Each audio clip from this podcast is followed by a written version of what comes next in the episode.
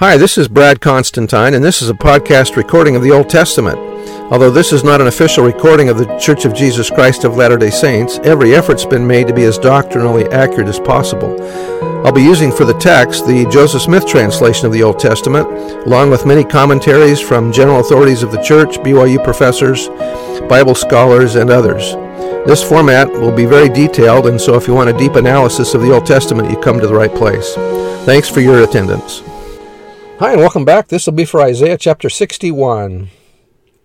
Verses 1 to 3 is the mission of the Messiah. The Spirit of the Lord God, Jehovah, is upon me, because the Lord hath anointed me to preach good tidings unto the meek. He hath sent me to bind up the brokenhearted, to proclaim liberty to the captives, and the opening of the prison to them that are bound the words Messiah and Christ mean anointed one. The gospel message is the good tidings that are mentioned. Uh, the brokenhearted, he will heal our spiritual and emotional problems.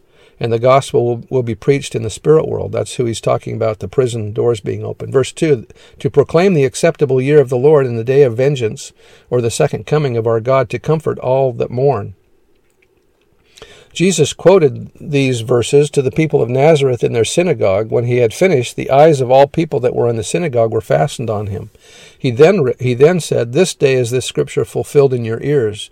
These verses in Isaiah relate to Jesus, as does the rest of Isaiah 61. To him and to the building of his Zion in the latter days, he it is who is appointed to the Father to preach the gospel unto them, to heal or provide forgiveness to the wounded soul, to preach deliverance to those captives in the spirit prison Jesus himself cited this passage as evidence of his divinity.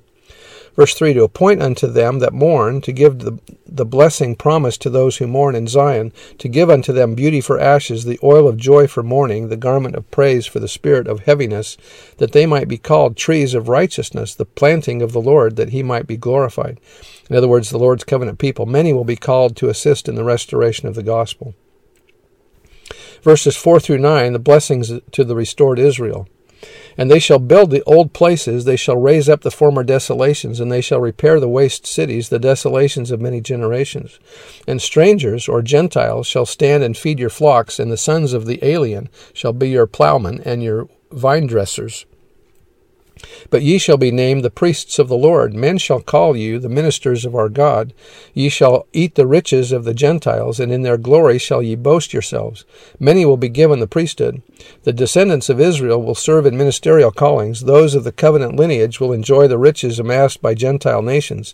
Those not of the covenant lineage will, will perform physical labor, f- freeing up those of the covenant for the work of the ministry. And that was out of Isaiah, times of the fulfillment. Verse 7 For your shame ye shall have double, and for confusion they shall rejoice in their portion. Therefore in their land they shall possess the double, in other words, a double portion, everlasting joy in Christ shall be unto them. Instead of shame, my people will receive a double portion, and instead of disgrace, they shall rejoice of their inher- in their inheritance. Sounds like the inheritance of the heir, the, the one that receives the double portion. For I, the Lord, love judgment. I hate robbery for burnt offering, and I will direct their work in truth, and I will make an everlasting covenant with them. And their seed shall be known among the Gentiles, and their offspring among the people. All that see them shall acknowledge them, that they are the seed which the Lord hath blessed. Verse 10 and 11 is a psalm of rejoicing. I will greatly rejoice in the Lord. My soul shall be joyful in my God, for he hath clothed me with the garments of my salvation or of salvation. He hath covered me with the with the robe of righteousness, and as a bridegroom decketh himself with ornaments, and as a bride adorneth herself with her jewels. It also sounds like temple clothing. For as the earth bringeth forth her bud, and as the garden causeth the things that are sown in it to spring forth, so the Lord God will cause righteousness and praise to spring forth before all the nations. The Lord does not work alone.